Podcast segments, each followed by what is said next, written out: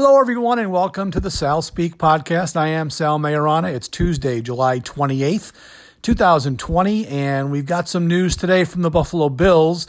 Uh, nothing announced from the team yet, but all reports indicate that defensive tackle Star Lotulelei is going to uh, voluntarily opt out of the 2020 season. Uh, boy, I mean, I, I can't imagine that he'll be the only player on the Bills roster that's going to do this and you have to wonder how deep the cuts are going to be uh, for a team that, uh, as we all know, is expected to contend and perhaps win the AFC East. Um, we've seen the New England Patriots this morning. Um, they've announced six players have opted out, including defensive stalwarts Dont'a Hightower and Patrick Chung. So that's a team right now that's already been blitzed by the COVID 19 uh, pandemic. Uh, not saying those guys uh, have got the virus yet, but they have decided to opt out and play it safe. And like I said, I've got to imagine that uh, more Bills are going to take this option. Um, Lotulelei opting out um, is a tough blow for the Bills. I mean, he's a starting defensive tackle. Um, say what you want about him. He's probably been overpaid.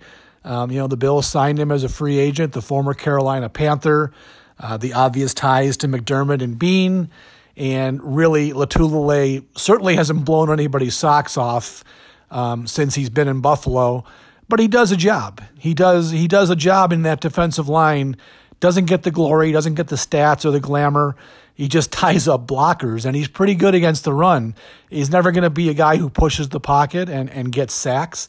He does what he's told to do, and that's to be a rock in the middle, and that hopefully helps other guys on the field flow to the ball more freely to make the tackles. You know, players like Matt Milano and Tremaine Edmunds, the linebackers. So losing Lotulelei is certainly not a good thing for the Bills. Now, fortunately, they do have depth at the position. I mean, Ed Oliver is coming back to be the starter. He would have been starting next to Lotulelei um, Harrison Phillips is coming off the knee surgery. He missed 13 games last year. All signs point to him being healthy and ready to go. So you would figure that he is going to battle for that starting job with free agent acquisition Vernon Butler. Good, solid player. That'll be a good competition. And then the Bills also have Vincent Taylor on the roster still from last year.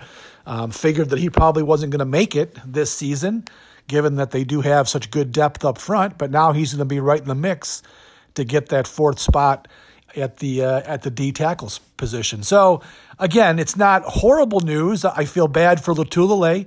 He's 31 years old. He's got a wife and four children at home, and you certainly can't blame him for taking this route.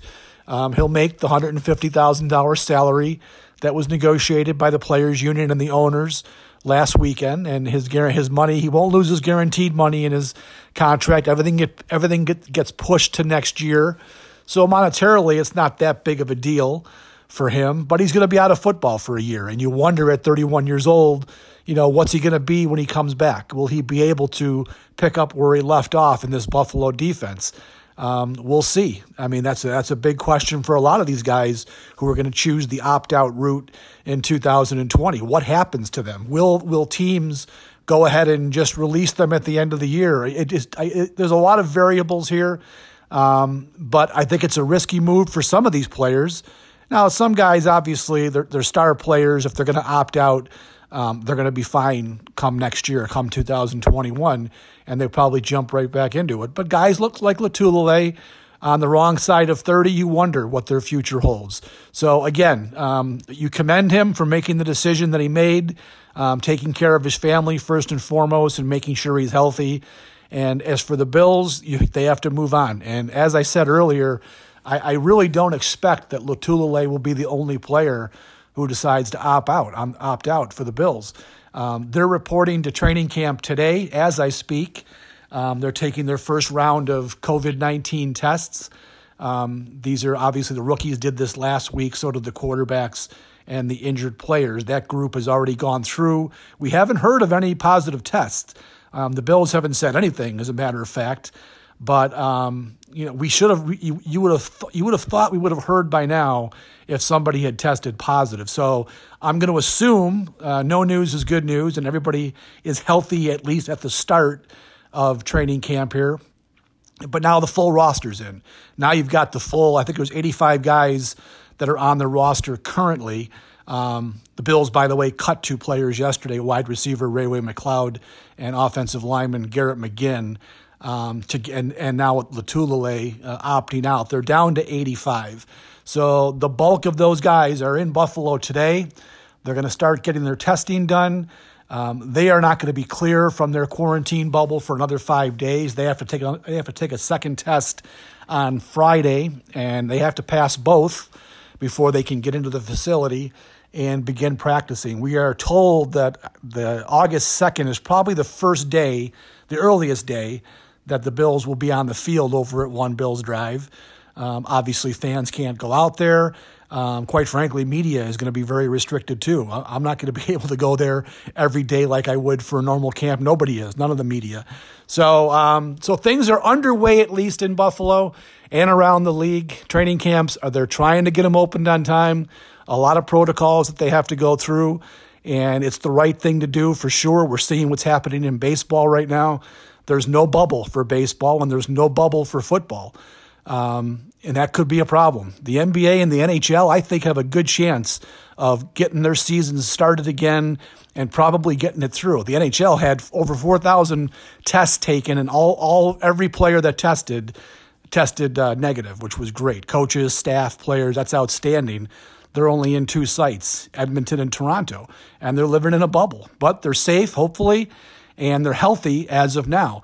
The NFL is not going to have that luxury. The NFL can't just put its players in a bubble. They're going to be at the facility, then they're going to go either home or to a local hotel, wherever they're staying, and they're going to be out and about. Same as the baseball players. What's what's hurting baseball right now is these guys are traveling. We saw that this weekend with the Miami Marlins. That's part of the reason why then there's now an outbreak. The Marlins and the Phillies are both quarantined, and we're not sure when they'll get back to action. So once the once the NFL gets going, and they the players, the teams do have to travel, that's going to be a big benchmark to see exactly what's going to happen and what happens if one team has an outbreak. What do you do? These are all questions that remain unanswered. We just don't know how it's all going to play out. But as I said, today, July 28th, uh, the Bills have started to report and so far, it is 3 o'clock in the afternoon as I record this.